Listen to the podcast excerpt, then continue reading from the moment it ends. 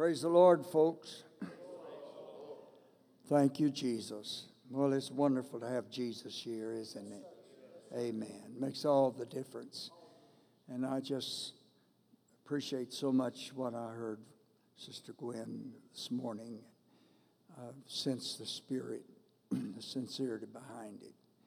And uh, just to be in your presence, walked in here yesterday with the prayer going on, and I felt um, a sincere spirit of people permeating this atmosphere. And I'm very grateful for that, and I deeply, deeply respect that. It has an humbling effect. And that itself generates a uh, heart searching of its own, comes back to us, makes us to want to be sure that we are uh, on the right target and that we that our attitude and our motivation is correct and right. While you're still standing, I want to say with uh, utmost sincerity that I deeply, deeply appreciate the purpose transactions of this meeting. I've heard of it and I uh, am in accord with it because I know that the future of uh, the church is wrapped up in the youthfulness of the movement. And uh, I have great respect for the um, young men. I appreciate my grandsons that are in the ministry. I, uh, I appreciate every young man, the sincerity that I find and feel in them, and uh, the time that I have to spend with them when I have that. And I thank God for you. I appreciate so much. Your message last night, Brother Morgan, was so great. Oh, yeah, deep. And I thank God for that. Praise God. So, Lord, we give ourselves to you all over again. I want to be out of the way. I don't want any of self, dear Lord, to dirty this moment. In Jesus' name. In Jesus' name. Thank you, Lord. Amen. God bless you. All right, you may be seated. Praise God. September the 11th, 201, will never be forgotten by people of the United States of America. We were blasted across the threshold of a, a new experience at that time into a different future. The future of the United States was changed in a matter of minutes and never be the same.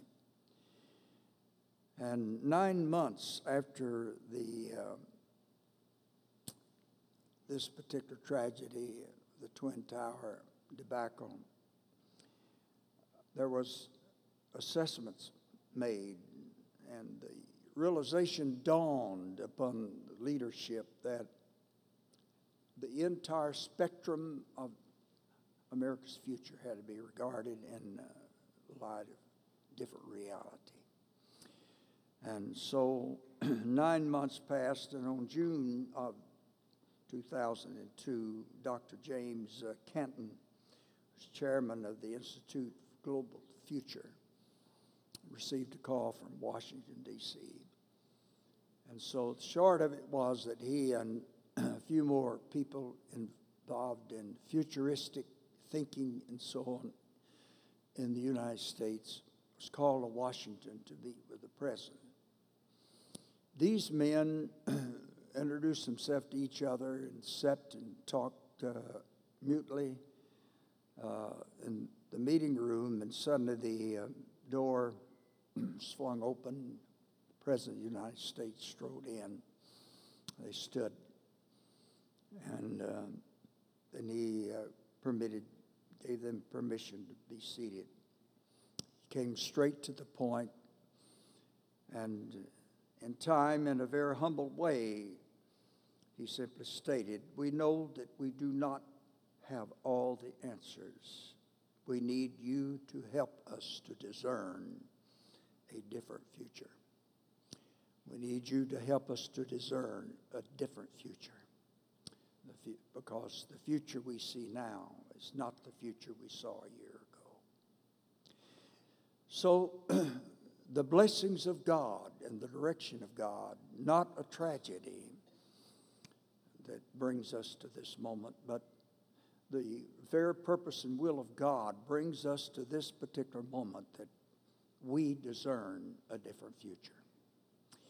And uh, it is before us. We have come to this meeting uh, with God's help to do that as individuals and to see it in the light of what God has in mind and what His intent is for us, and also what uh, the Spirit uh, is using and what works and, and doesn't work. Ronald Reagan, in his 10 year service, and the great stress of uh, managing the uh, international uh, tragedies and uh, stress between ourselves and Russia at that particular time. Communism was strong in Europe, and East and West uh, Germany was a firm uh, reality. But in visiting uh, West Germany in time in Berlin, he came to the wall. It was a symbol of the dividing of, uh, of these two particular ideologies. It was a privilege of a, my wife and myself to go behind the Iron Curtain at a time when there was an Iron Curtain and to see the difference in the two worlds, what the particular different ideologies between democracy and communism, the type lifestyle it had produced. It was, it was an eye opener, and we, we saw the difference between the two. The president was overwhelmed with the uh, stubbornness of the, the whole debacle, and so he almost shouted and as he finished his speech and turning to the wall that he made the speech by, he turned back to the uh, uh, German people and says, Tear this wall down. Tear this wall down. He said, It needs to come down. It needs to come down now. So, leadership has a way, true leaders have a way of sensing a threshold when they come to it. You take Martin Luther, uh, who had, as a black man, suffered the indignities that were brought upon these people for a long period of time.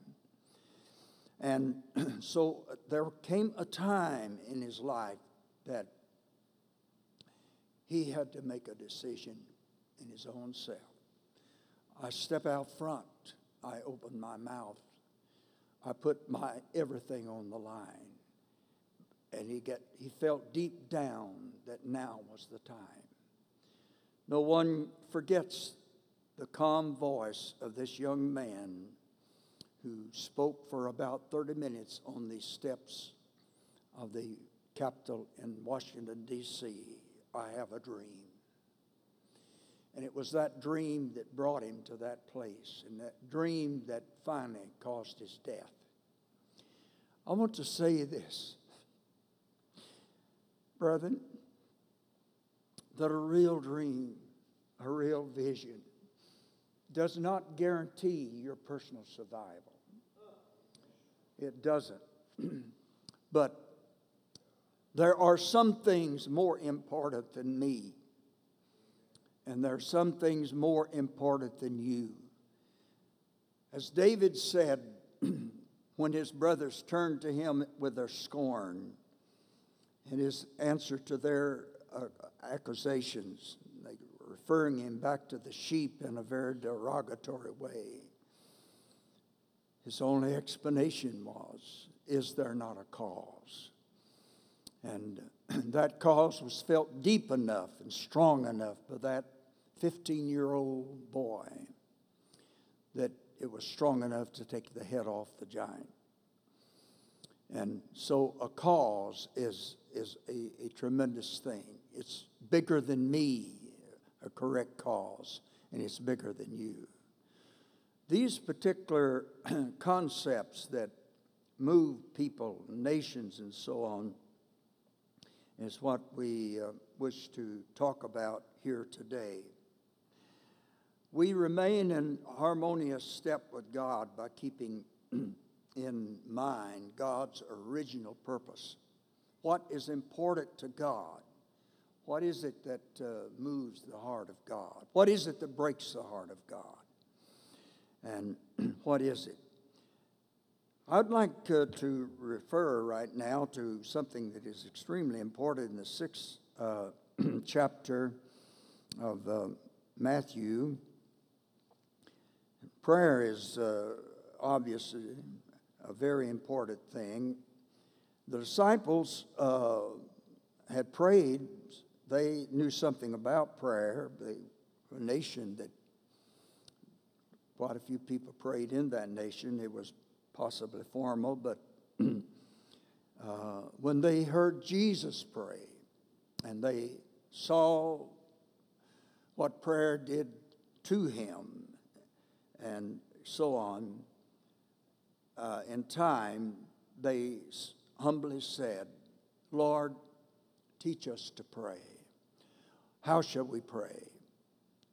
And so his answer came back in the sixth chapter of Matthew, in the ninth verse.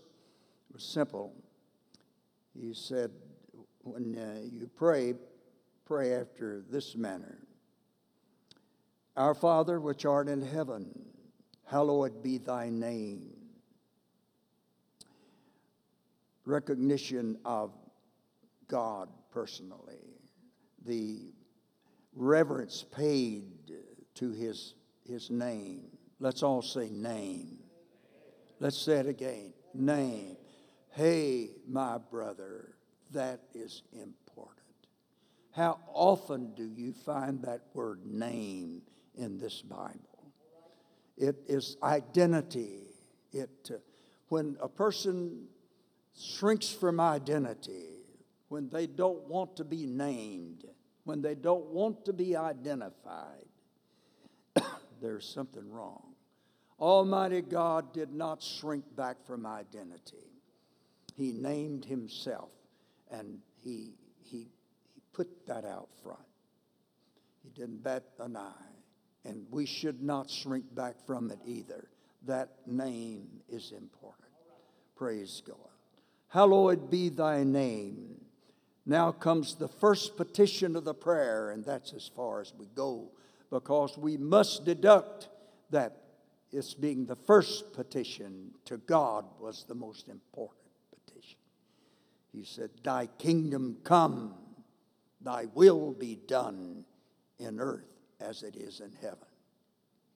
I would like for us all together, right at this time, to repeat the opening words that, uh, of that prayer. Let's all put it together. Let's put our hands up and pray it. Our Father which art in heaven, hallowed be thy name. Thy kingdom come, thy will be done in earth as it is in heaven. Praise God. And he said, After this manner, pray. I want you to put that first. I want that to be your first priority, the cause, and that uh, it's more important than you are. Amen. A very, very important thing. Thy kingdom come, thy will be done. I'd like just to uh, take a brief look at God's original intent. And for a, a little while here this morning, I think it would be well if uh, we could see and discern God's what he wanted out of this creation anyway. What, uh, what was his purpose? What was he trying to prove to even let there be an earth and for there be people upon this earth? What, what is the end result supposed to be? Yes, what is the finality supposed to produce? And so on. So here when it came to the producing of mankind in the 26th verse of the first chapter of Genesis. And God said, Let us make man in our image, after our likeness. And this is the reason, this is the purpose. And let them have dominion. Let's all say dominion. Dominion over the fish of the sea, dominion over the fowl of the air, dominion over the cattle, dominion over all the earth, dominion over every creeping thing that creepeth upon the earth. That mankind is supposed to have dominion over all of those particular life styles and evidences. So God created man in his own image. In the image of God created he him. Male, female, created he them. And God blessed them. And this is what he told them to do be fruitful. I want you not to be simply a resider. I want you to be a producer. I want you to be a creator. I want you to leave places and things in better shape when you leave them than when you found them. I want you to be fruitful. God wants that for everybody sitting here. God wants for everybody sitting here. God wants that for the old man standing before you the longest day I live. He wants me to be a producer. He wants me to always be turning out something that is worthwhile. Yes, sir. He wants to be fruitful and uh, multiply.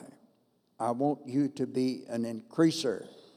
I want you to replenish the earth. I want you to make it a better place. I want you to leave situations better when you leave them than when you found them. Listen, friend, it is a sad, sad thing when preachers destroy churches instead of build churches. I have met church destroyers instead of church builders. Yes, sir. And that is bad. It hurts me to say that. That is not the way it is supposed to be. Be fruitful and multiply. Amen. Yes, sir. This is the purpose of God, what God wishes, what God wants for every one of us. Replenish the earth and res- subdue it. Yes, sir. Take charge. Uh, overcome the eventualities that you may find where you, uh, when you, you travel through the earth. Subdue it and have dominion over the fish of the sea. Have dominion over the fowl of the air have dominion over every living thing that moveth upon the earth. Hey, I am reading words here of strength, of power, of command. I am reading words where Almighty God tells us to take a position of responsibility. Amen. That we become responsible. Amen. Assume that responsibility. And that is what we're supposed to do. We're supposed to do everything that we possibly can to leave a situation better shape when we leave it than when we found it. Amen. And that we are that kind of people. This is the very direction that God gives to humanity in the beginning. And this is the assignment that comes down on my head and on your head. And that is what God's expecting of J.T. Pugh and what God is expecting of the fellow that's sitting between your elbows today. Praise God.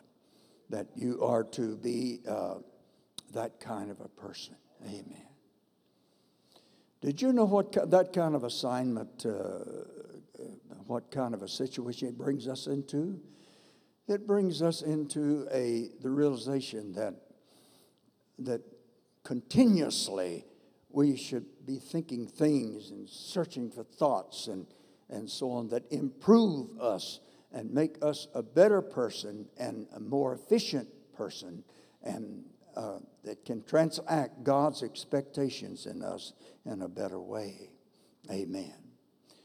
So he left the, the earth in man's hands. He gave man charge of it. He assigned earth to the care of man, and earth became God's assignment to man. It became man's responsibility. And uh, that was what God was expecting of, uh, of mankind. Uh, it was God's intent that he, uh, uh, he take care of it. Because this was the beginning of a kingdom that God envisioned upon the earth. So let us pray the first part of the Lord's Prayer again. Shall we put up our hands? Our Father which art in heaven, hallowed be thy name. Thy kingdom come, thy will be done in earth as it is in heaven.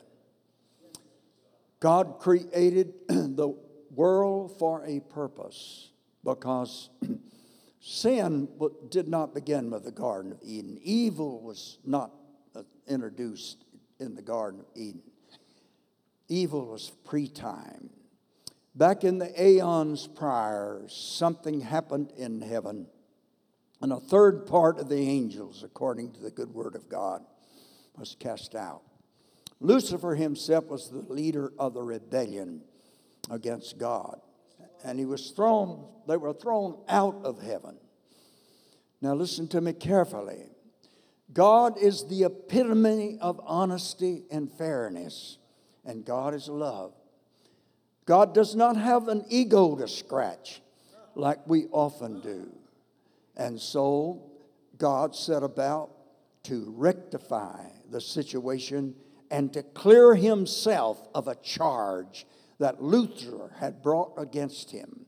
What that charge was, I don't know, but it was sufficient enough and he separated a third part of the angels. How could he do it? Listen carefully.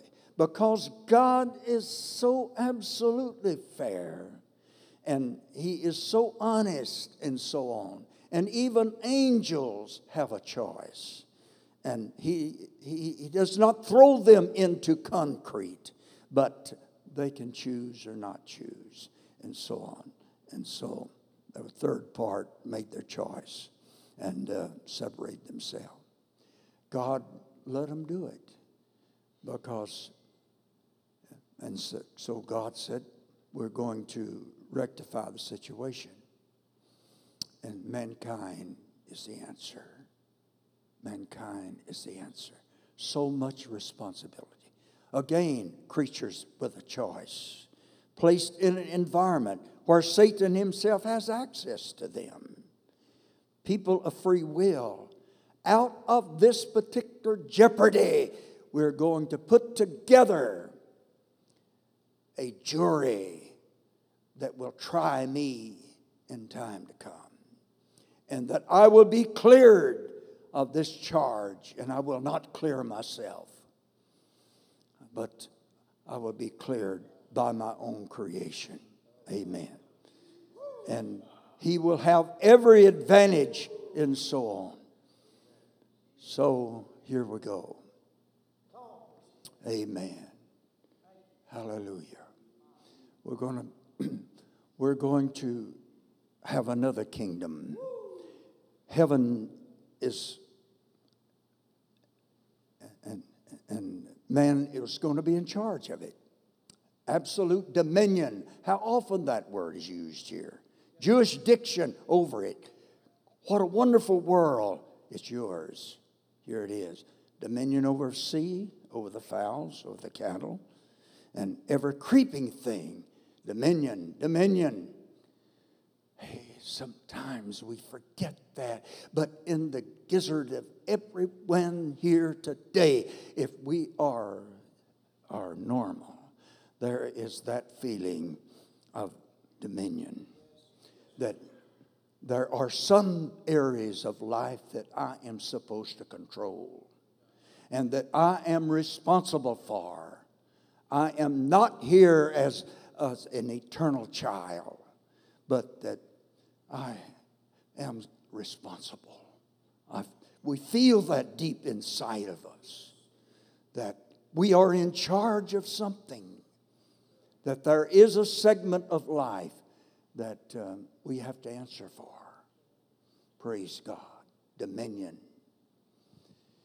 And so God placed man in that particular mold when he made him and placed him in the Garden of Eden.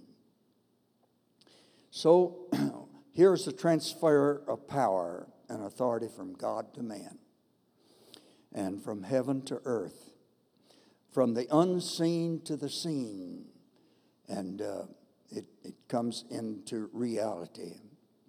And man was given the power of attorney to act on behalf of God.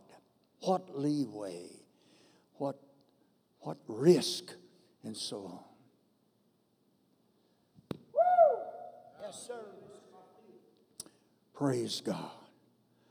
Let's pray that prayer. Our Father which art in heaven, hallowed be thy name. Thy kingdom come, thy will be done in earth as it is in heaven. You talk about the calls that David referred to. There's something about what we're talking about today that says, Yeah, God, I'm with you. It's going to be done. Praise God. It's going to turn out all right.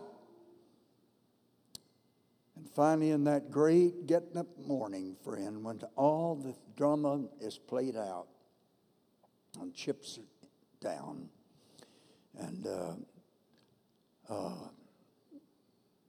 God's people come home. And there they are.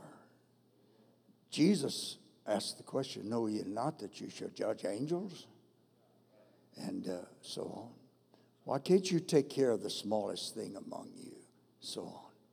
It's going to come a time, friend, that the church of the living God is, is going to look angels in the face because they have come out of a dirty world, out of the slimy places, and they've made their choices.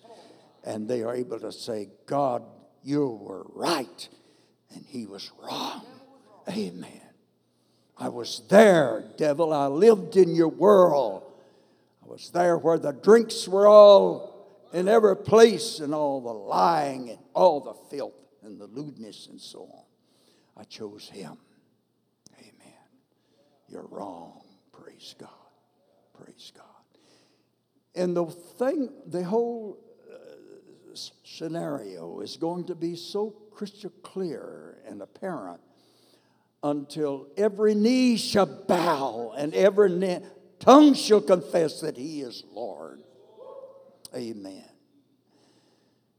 And thank God. It's God is from since long ago is going to stand in absolute, unquestionable right and authority. And absolutely God, more clearly and absolute than ever before. And the church has helped make it so. Praise God. Amen. And there will begin another scenario, another unfolding of God's program. What is beyond that? I don't know. But there will be a new heaven and a new earth and there would be the tremendous cleansing and the new earth. The new earth will be different. The Bible said, and there was no more sea. It won't have a sea. Why not a sea? Because that earth won't need it. The energy of this present world is driven and generated by only three elements, only three one is air, the next is heat, and the next is water. These are the only three elements of climate. And only those three elements can produce you a hurricane, they can produce you a tornado, or they can produce you a beautiful, quite sunny day. Amen. And God, you know, God's a good engineer. Praise God. To figure all of that out, it's just simple, like, you know, all I, I need three elements and I'll do all of this stuff with it and, and so on. I have been in planes that have come down over beautiful, soft looking clouds, and they had to fly through these clouds in order to get down into the elevation they would finally put the wheels on the runway. But when they went through those beautiful, soft clouds, yes, sir, yes, sir. Uh, because that cloud was full of energy. You couldn't see it. Strange thing, you see. So. But on this new earth, the entire ecology is cleansed and there's no pollution and, and it's different. And you do not need the kind of energy that it takes to run this earth we are living on now. And so, and there was no more sea, the Bible said. We're headed for that earth. And look, folks, that earth will be given back to redeemed people. Praise God. And Jesus says this that in my Father's house, and that's old English reference there. If you were long in England, you'd hear about the house of John, the house of so and so. It's the state. The Bible is saying, on my Father's estate, there are many mansions. What kind of a place will this earth be? Wow, friend, beautiful. And did you know what the Bible said? that there will be the people of God today that will reign with him, not in heaven, but on this earth. Amen. Jesus said, well, some will have charge over 10 cities some over this many cities, and so on. That fits my feeling real good. I, I've heard about, you know, read about heaven and all. Since a child, I've heard about, you know, sit down beside the river a million years and all. Well, I think that's, well, I'd, I'd like that for a couple hours, but, um, and uh, if there's fish in there, you know, longer than that, but, but a million years, I don't know about that. Praise God. I'd like to get on with something else. Praise God. Hallelujah. There's going to be a lot of stuff to be getting on with. There's enterprises, there's activity, and you have dominion. Hey! Talking to people here today you fellows are not supposed to be little penny waste situations. There is a certain toughness, insightfulness, and so on that's supposed to belong to us, and we are to be creators in the image of God.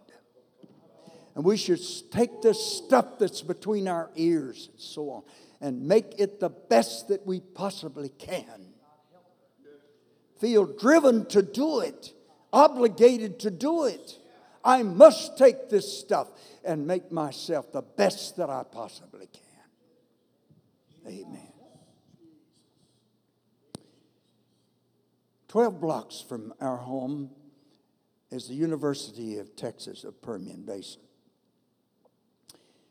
And I have access to the library, and it's a blessing. What wonderful time in that library. What a nice place. And just what great study arrangements. I look forward to time there. Say, old man, what are you doing in there? And so on. I don't know. I just know this as I'm supposed to be here digging. I'm supposed to be here trying. I got a lot to learn. Amen. Praise God. Let's get on with it. Praise God. Praise God. I've heard of some people when they think of a particular proposition it might be a little far out statement. I can't conceive of such and such a thing. Uh, thoughts are conceptions of the Spirit. Just as a child is conceived in the womb of a woman, some of the greatest things that move the world has been conceived in the hearts of people like a child is conceived hearts of a woman and the womb of a woman. And as time goes by that thought develops and just as the woman feels a stirring of that infant in time in her womb uh, you feel that thing grow inside of you and uh, other things are added to it and, and there comes the time that it's to produce and that it's you give birth to the thing and the uh, die is cast and the church is built and whatever else is done and folks come and they look and they are, oh, hey, hey, brother, man, did a good job. Listen, listen. It's not unusual for the birther of such to, he's not getting the charge that these people get. He has pre lived it, he has experienced it ahead of time. He has, he has leaped ahead of the calendar. He saw it in the visions of his expectation. This is a kind of person or creature that God put together when he put together people like God. As God created the earth, that he also can create. So that man is not satisfied without creation, without putting it together. Not far from Odessa, Texas, there's a town. It's a nice sized little town. And it has several thousand people 30, 40,000 people. Plenty big enough to produce a sizable congregation or more than one congregation. Unfortunately, that town has been uh, served by men that didn't have the vision. There was nothing eating their lunch, there was nothing driving them. They were not hungry men. And uh, so they looking for a place and and then they were influenced by other such men that talked to each other and the expectation was low. It just hurts me to say things like that. It's sad when saints and situations are victimized by what I'm just referring to. Don't be that way. God will hold you accountable if you are. Praise God. So, consequently, they've had one pastor after another, multiple pastors that are always. It's not good for churches. You, Paul said, wrote a letter, and he said, You don't have many fathers. He spoke of people that were, though you have 10,000 instructors, there's lots of instructors, but he said, Not many fathers. But to have somebody come and, hey, this is my responsibility. I'm responsible. All, is that all fun? No. Praise God. I've never pastored a church yet that uh, I didn't, that it was all fun. Amen. I went to pastor in Port Arthur, I mean Odessa in 1974. And it was the most ideal thing I've ever experienced. But there were three people that totally did not want me there. And uh, so I had never met them before. Never, I never seen them before. So I couldn't have ever wronged them. And but I mean they didn't mind expressing themselves. Was two women that were sisters, and um, so I wouldn't come to speak to them. Sometimes, and I would always put my hand to shake hands. Sometimes they would shake hands with me, and sometimes they wouldn't. Sometimes, sometimes you see, put the hand behind the back. And of course, they were making themselves clear. So uh, I, um, when I teach my Sunday school class, so on on the ground floor, they'd sit each other and keep their elbows going. I was teaching and a lot of talking behind the hands and so on. Well, in case you hadn't caught on to it yet, I'll give you a little tip. There are some people that, in the process of teaching and preaching, it's better never to look at. And you look over them, you look to the right, you look to the left. There's not too much inspiration to be gained there. so, so this, this continued. The man, uh, he would shake hands with me. I would shake hands with him. And I would always hug him, and he would hold himself stiffly and still till that was over.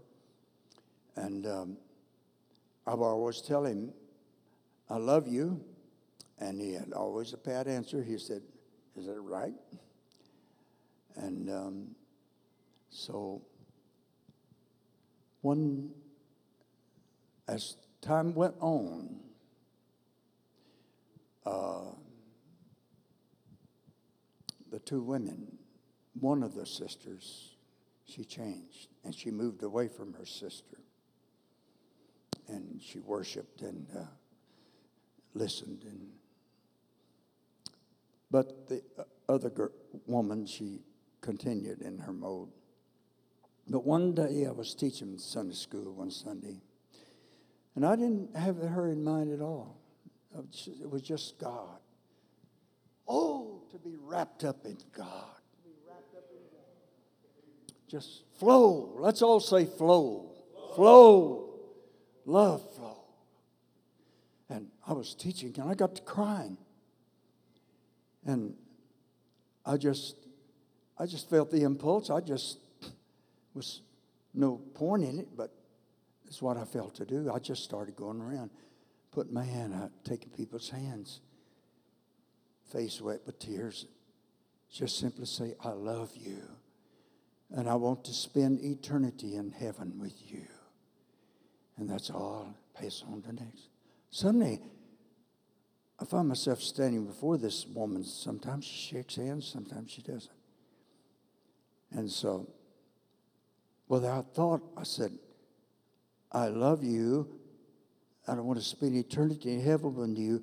I put out my hand, and then suddenly thought, well, she may take my hand, she may not take my hand. But she took my hand. I took her hand, and she looked up at me, and she saw wet tears on my face. I looked her fair in the eyes. She jerked her hand back. She jumped to her feet, balled up her fist behind her head, and screamed like a wildcat. And then she, chow, she fell, just like a falling tree. Hit the floor with a thud. And um, I just went around behind her. She was laying flat on the floor, and I slipped my fingers underneath her head. And I knelt there and dropped my tears on her upturned face. And I didn't say anything ever to her about what do you got against me, and what? But she changed. After 20 years, the man changed.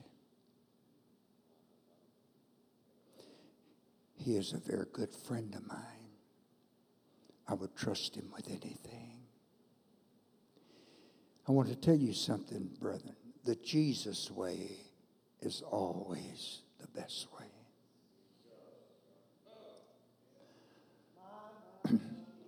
Let's sing the old song.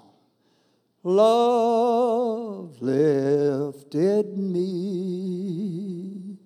Love lifted me when nothing else could help. Love lifted me. Love lifted me. Love lifted me when nothing else could help. Love lifted me.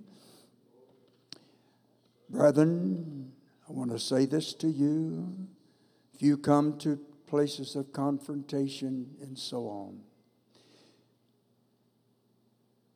do you want to just have a fight and, and so on? Whatever else, knock down, drag out, that you come out the winner? You can be the winner. Think about that. Three of them, and I won every one of them. Praise God. Hallelujah.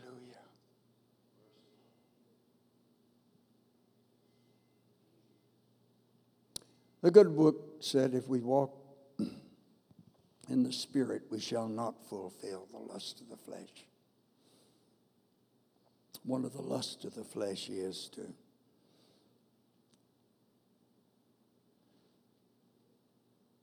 be the top dog. Amen.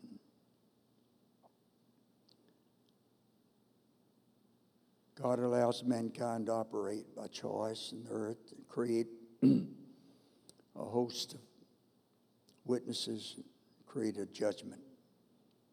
It'll be the jury that actually clear God.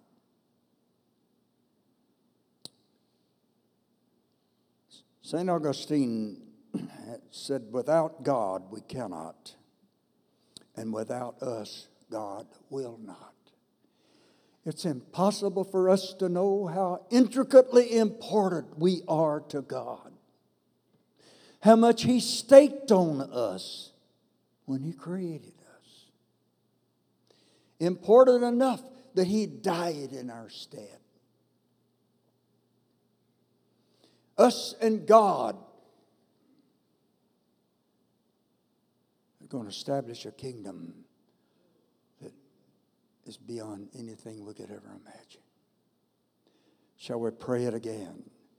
Our Father, which art in heaven, hallowed be thy name. Thy kingdom come, thy will be done in earth as it is in heaven. Praise God. Thank you, Jesus.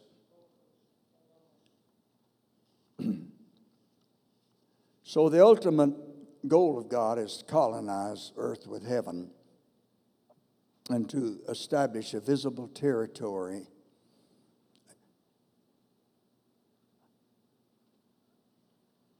by an invisible world.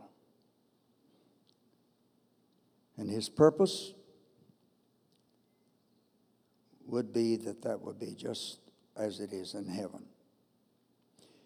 The greatest crime that can be committed against any country is treason. For a country to trust a person with the right to represent them is the greatest form of trust possible. And God trusted man with the right to represent him. And Adam uh, sold him out. And treason was, uh, was committed, and uh, his fall was an act of treason, and Adam lost. He lost his personal relationship with God, he lost the kingdom. He lost the kingdom.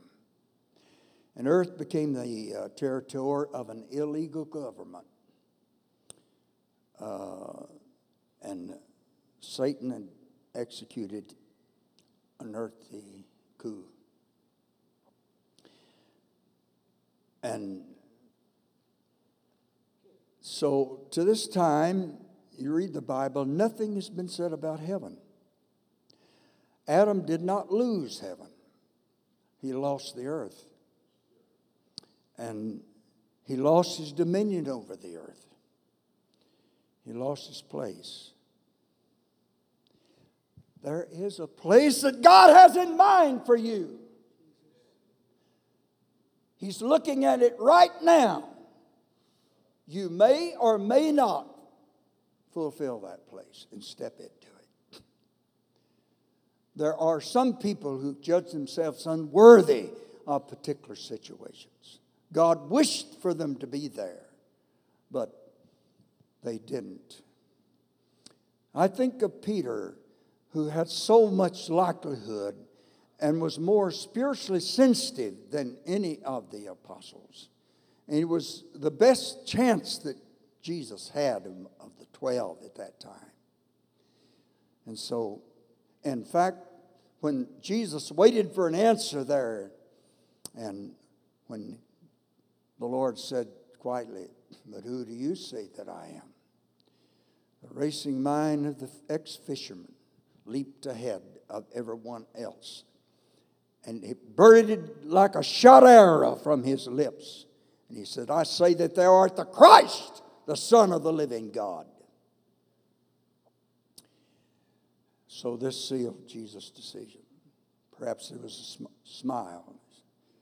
Flesh and blood did not reveal that to Simon, but my Father which is in heaven. And I say that thou art Peter, and upon this rock Build my church. Gates of hell not prevail. So he took what he had. God always does that. And he did the best that he could, having to work with the propensity of man with ego and what else, that Peter would be that man. Successes? Yes. Shadow, healing people, and so on so courageous at times, so brilliant in execution on occasions. But there was a weak spot. And it came out that day when the angels led him out of jail. And his old buddy James had just had his head cut off a few days before. And the purpose was after, after Easter, your head's coming off just a few days of celebration here. We'll get to you. And then the angels let him out. So he goes to the prayer meeting that night, and he tells the um, the um, people, uh, tell James that uh, I'm out of here. James was a half brother of Jesus Christ, and in effect, uh, take care of it, James. And Peter disappeared, and he was gone 12 years. And we don't know for sure where he was. Some said he went to Babylon, some said he went to Rome. Where did he go? We don't know. Next place he shows up is in Antioch. And he comes in Listen, you can lose a lot, know. Here he comes back. He was the leader of this thing. Here he comes walking in after 12 years and so on. Be careful about your decisions. If they're driven by anger, by self feeling of self-preservation, hot-headed judgments are sad, sad situations. It's a good thing to learn how to keep your mouth shut. Amen. To pray about things. I want to tell you something sincerely, brethren. The Jesus way is always the best way. Amen. The Jesus way is always the best way. You can lose so much in just a little while.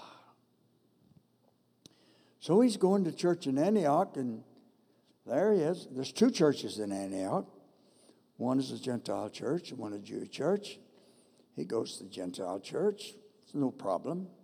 And um, goes to the Jew church, no problem. And uh, everything's fine. Until some hard-nosed guys comes up from, from Jerusalem. They got blood in their eyes. And they bluff him down, boy. And so he straightens up. Oh, oh, he takes a really defensive position. And so Paul's there. And Paul simply said, in another one's letter said, I withstood him to his face. I just got up in his face because he was to blame. I said, Well, one cotton picket minute, brother. And uh, we're, not, we're not going that way. Yes, sir. Well, then, it, then the only thing to do is let's go to Jerusalem. Let's bring some third mediation in here. They went to Jerusalem. During this intervening time, Peter has the time to think things over. Get down to Jerusalem, he hears arguments, statements, and wow, light dawns on you again. He makes a very brilliant, wonderful, good statement in Jerusalem. And it was right. And he puts it together and makes a good summation and so on. He's not the chairman of the meeting. James is chairman of. And uh, James didn't let him by with it. So when James, he made his own summation and said, that, in other words, this is, seems to be the consensus here. He had this to say. It's as Simon has said, Simon. He hung it on him. Thou shalt no longer be called Simon, the reed of the tidal flat that flops this way when the tide comes in, flops that. Rock. What a difference between the reed and the rock. And Jesus says, I want, this is what I want to make you. And he tried. What is God trying to make out of you? What is He trying to do with you and through you? What particular situations is He trying to put into you right now?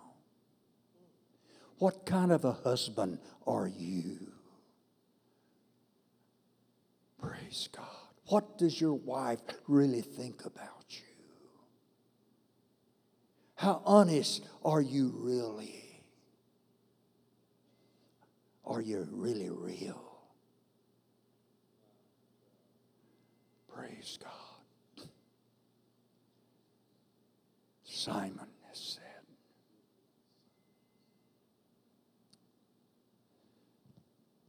And so, 12th chapter of 2 Corinthians, Paul tells us about it. I was caught up in the third heaven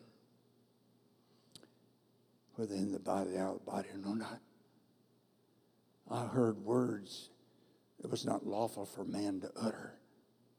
Here, this fella that looked like was behind time, that had never walked upon this earth to the side of Jesus. Come up here, we'll need some catch up time. I'll give you a crash course. Amen. Let me show you how what we want, what I'd like to do. And Paul says, I can't tell you about it all. It's, it's confidential, some of it. Amen. So I did one of those things that I often do in my weakness, and I started talking about this little city not too far from where I live. There are such possibilities for a good church. A man goes there as a pastor, and and I want that. I'd like to see the church there that God wants there, and that could be there. I know someday the right man is going to go there, and he's he's just going to let God do it. He's going to settle in. If he has to get a job, he'll get a job. And he'll just settle in and he'll, he'll just do the right thing and he'll keep on doing the right thing. And God will take care of the rest. So, it was a preacher's meeting and I uh, introduced myself to the pastor, new pastor. I was not the superintendent. But I cared. And I said, let's step over here. I said, uh, my, we're glad to have you in the district. I want you to come down to Odessa and visit with us at times. Give us a call. Anything we can do to help, let us know. Glad you're here. Great possibilities there. Blah, blah, blah, blah. Yeah, yeah. It's right there. Let me, let me tell you something I've observed put my hand on shoulder. I've observed always that if a man will grow and keep on growing, that in time things always grow around him. Praise God. And if you do that, if you grow, you keep on growing. Let's all say dominion. Dominion. Let's say it again. Dominion. Let's say it again. Dominion. Replenish the earth. Take care of it. Be a producer. I'm a creator. I want you to be a creator. Praise God.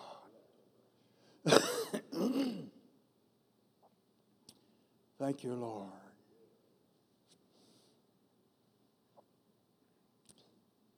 And I believed what I told the man, and I was so sincere. Before the meeting was over, I was a little surprised, not all surprised, when a man, and I don't speak disparaging of him because I believe if you saw that man today and you'd ask him, What do you think about J.T. Pugh and so on, he would tell you, He's my friend. And I would tell you, I'm his friend. I would do anything I could for him. I love him. I just do.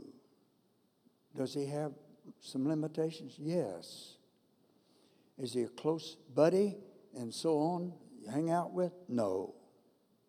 Listen, there are some brethren I love, I would do anything I could for. To be, say they're close bosom friend, no we don't have, we, perhaps if we worked at it for several years, we could put something together. We had the time. So, so often you don't have the time it would take. You're not going to be their enemy. You're always going to be their friend or a helper there. But you're not going to get yourself bruised up and you're not going to create a tension. And so the simplest thing is, is just Stay away. Praise God. Amen. I'm talking about good common sense. We're not talking about he's my enemy. Listen, when it gets to the place that everybody's got to say it just like you say it, got to cross the T just like you do, or they're my end. Don't do it that way. Don't do it that way.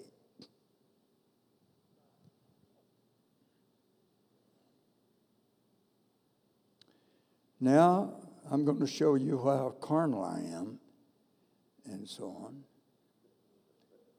But I have made my own living since I was 13 years old and so on. I can't be nobody's little boy. I can be their brother. Yeah. And I don't nobody be my little boy. I'm going to respect them enough to give them leeway to feel comfortable in my presence. Do I agree with everything everybody says? No. I pastored a church one time in a town. My neighboring pastor was a hard-working man, a very hard-working man. And he was a very creative, very imaginative, and very capable, and did a good work and built a great church. He was abrupt at times, et cetera, et cetera. So sometimes it, it, he would bump into other preachers and they would kind of get a gig at him. And come around knowing he was a neighboring pastor, so wanted to pick up some information. So on, sister neighboring. What, uh, my answer was this you know what I think we need to do with brother so and so? Oh, what? And they'd brighten up. Boy, we're fixing to reap some benefit here. I said, I think we need to give him a good letting alone. I said, Do you know why? Oh, a little disappointed now. Uh, I said, You know how he pastors that church? No. I said, He pastors that church in the context of his personality. I said, Do you know of any other way he could pastor that church? I said, That's the way I've always pastored in the context of my personality.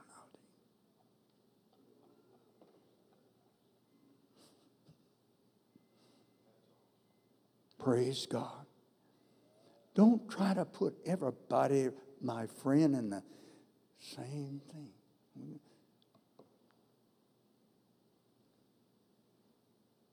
Glory.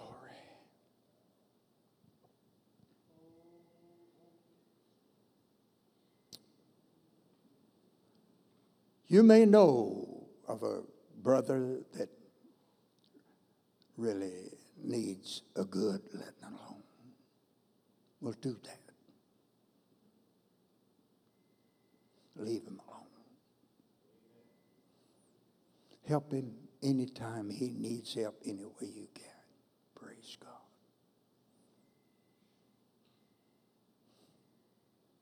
Praise God.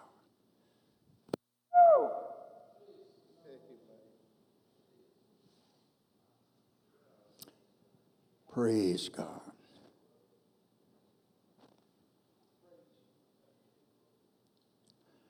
Hallelujah.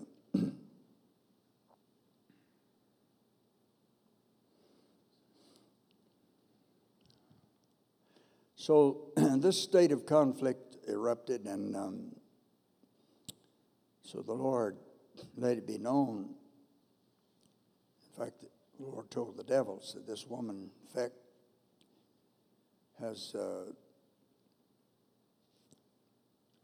that you have deceived and this woman that you used. I want you to know she's going to be your undoing. Things are going to be changed. And the product of this woman is going to crush your head. And uh, I want you to know, Lucifer, I'm going to win this game. So the Lord gained legal right to the earth by uh, becoming a man himself. and uh, now he has uh, a right here. And um, he walked among men. So. Luke, the 12th chapter, verse 32 said, Fear not, little flock, it's the Father's good pleasure to give you the kingdom. Give you the kingdom. And another place he said, We shall reign with him upon that new earth. Jesus told us about a boy that went away from home, and the mentality of that boy was warped by tenure in the pig pen. and finally came home and he had the pig pen mentality.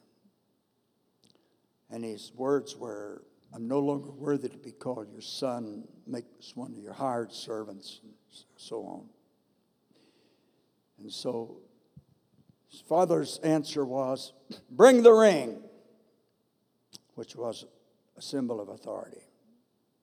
Bring the coat, which covers everything. Put it on him. If I'm talking today to anybody here that's got the pig pen mentality, because maybe you stumped your toe somewhere, so. But that doesn't mean it's the end of the game. Praise God. Hallelujah. Yes, sir.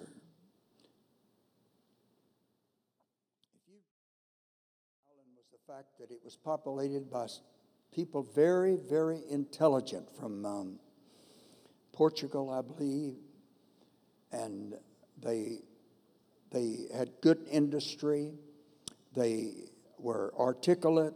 They were readers. They were writers, and they had a a good civilization on that island everything went fine.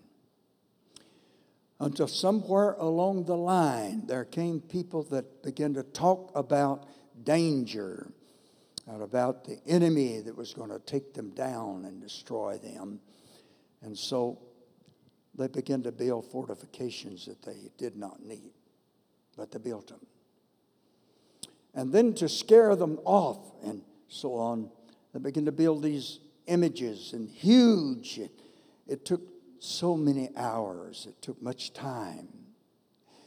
It took lots of lumber to do all of this, and the island was stripped of its trees and so on. And So, an island that was self sufficient, so it became impoverished. And after many years, what was left was found hovering, hunkering in caves. They could not read the writing which their ancestors had written on these walls of these caves, and they didn't understand the images that were drawn there. They uh, were cowering back in the darkness. And they could not read, they could not write, and actually, perhaps, practice cannibalism. And the core of it all was fear. The Bible says, Fear hath torment. That's a bad thing. I'd say here today, as an old man, I was preaching before there was a United Pentecostal Church. I attended my first district conference, Louisiana District Conference in 1938. And that district conference was held in um, West Monroe, Louisiana. It was in a little block building. The floor was dirt, and there was one row of lights down the middle. And uh, the benches were slats. Louisiana District Conference. I know how many preachers were there. I counted them. There were 30 at Louisiana District Conference in 1938. So, a year or two ago, I was asked to come back and participate in a leadership training of the leadership of uh, church there in West Monroe. The leadership was taken out of town for the training session, taken to Natchitoches. So we had a week of training there in Natchitoches. And so I was scheduled to be in West Monroe for the weekend service. Driving back with the pastor down the highway, he suddenly said to me, That's where you'll be preaching tomorrow. And I looked over to the tremendous cluster buildings.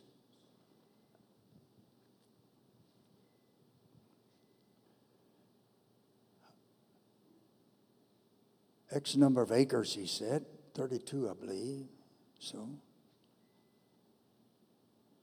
great crowd of people.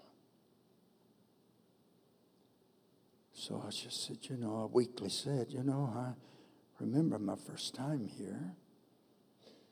Little block building, you know. That block building would still wouldn't be standing, would it? Yes, sir, he said. Matter of fact, it is. I said, could you take me to it? We drove up there. Yes, sir. I recognized it.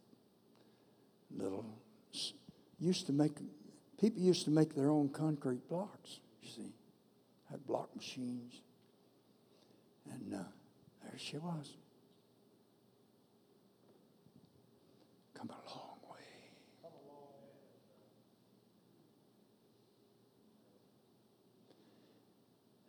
If we got any fraidy cats here today, Amen. We got some fear mongers here today. Come off of that. Let's pray that prayer. Our Father, which art in heaven, hallowed be thy name. Thy kingdom come, thy will be done in earth as it is in heaven. I just finished, well, last year I did, a book. It was sizable thickness. Simply was the history of Ireland. The last verse in that book, I will never forget. I read it. It, it was bloodshed all through. It was failure. It was this. It was chaos. It was dismal situations. So the concluding verse simply said Ireland has no future. Ireland only has a past that is repeated again and again and again.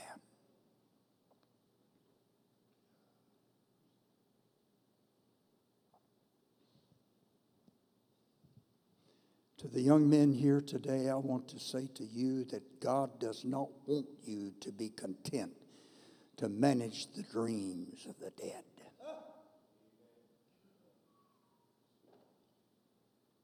Praise God.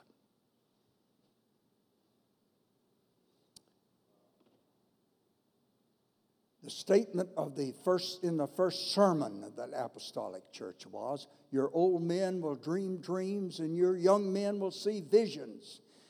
And I tell you what, I can't believe, I will not believe, not at least for myself, I'm not going to be dreaming some old dream about the past. I'm going to be dreaming about what could be.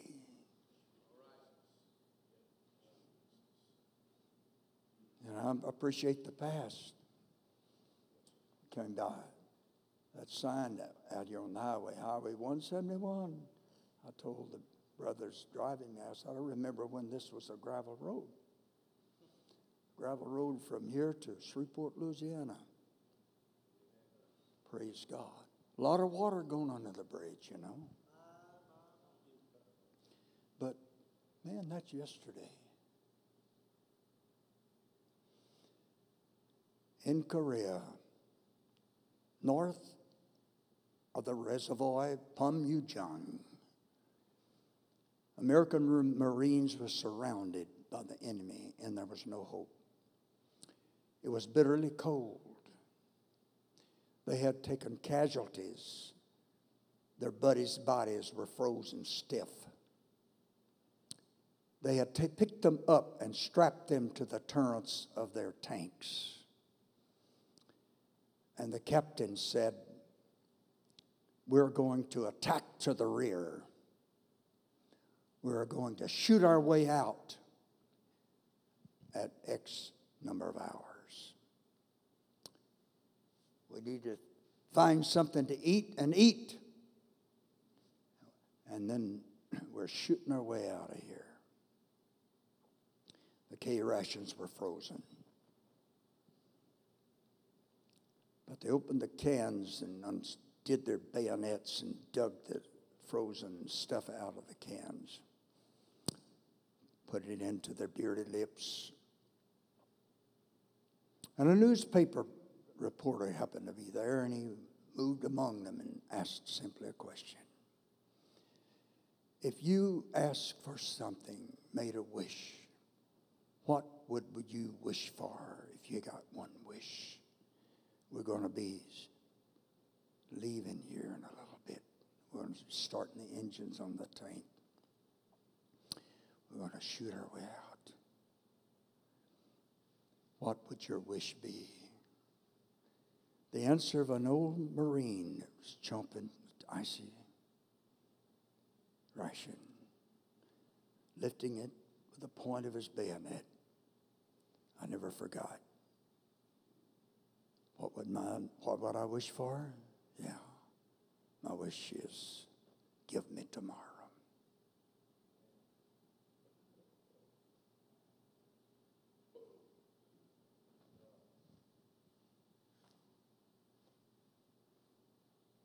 Ireland has no history, only a past that she's repeated over and over again. Big difference to the people that face even an uncertain, hostile future, perhaps, and simply says, Give me tomorrow.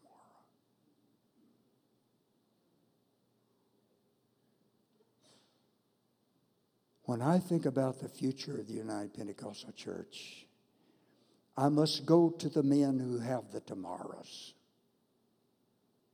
I don't have many more days. I don't know how long a man live past 84. I know this, friend, that every one that this old man lives, I'm going to live it to the hilt.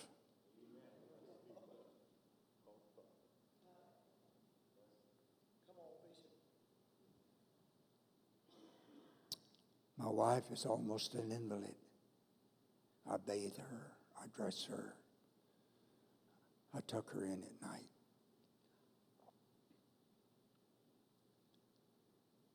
But we're still sweethearts.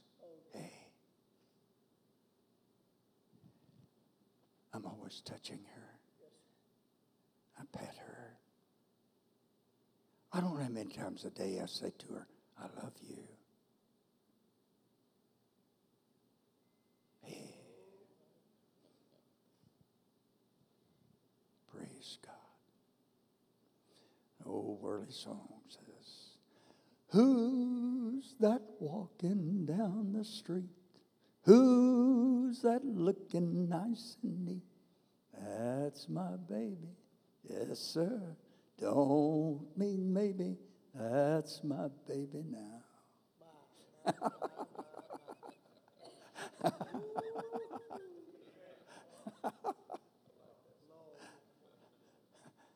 Well, and that's some funny way to end this sermon. Praise God. Praise God. I've enjoyed this time with you. God bless you. Praise God.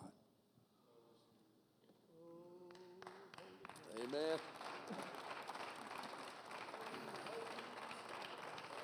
Let's stand and thank the Lord for what we just heard, shall we? Amen. Let's really thank Him and open our hearts in Jesus' name. Praise God. Thank you, Lord. Thank you, Jesus. Thank you, Jesus. Thank you, Lord. Thank you, Lord. Thank you, Lord. Thank you, Lord. Amen, amen, amen, amen, amen. Amen. Praise God. There is no earthly way you could put a price tag on what you just heard. No way.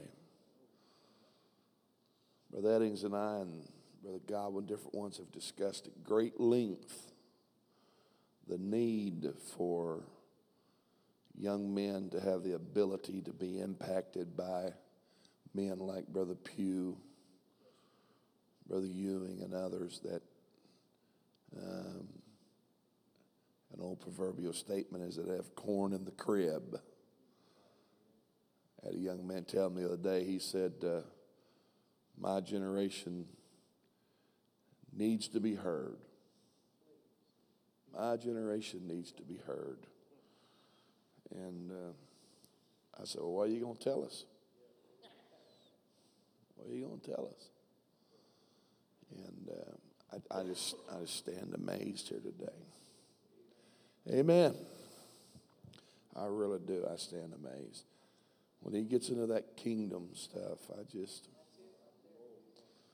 what a revelation. The quickest, one of the best things you can learn is that the church is what is called a prophetic community. It is the future brought into the present.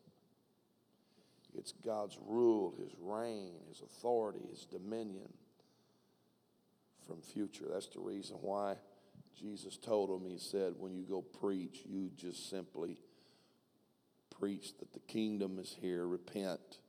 And then He said, I want you to heal the sick, cast out devils, raise the dead. Because in that great future kingdom, there is no sickness, there is no death.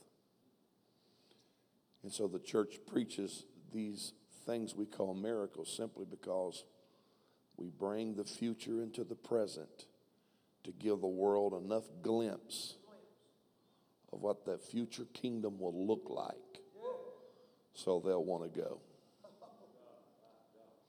That is the purpose of the church is to give the world a glimpse of a future kingdom. That's why we're here. That's why we're here.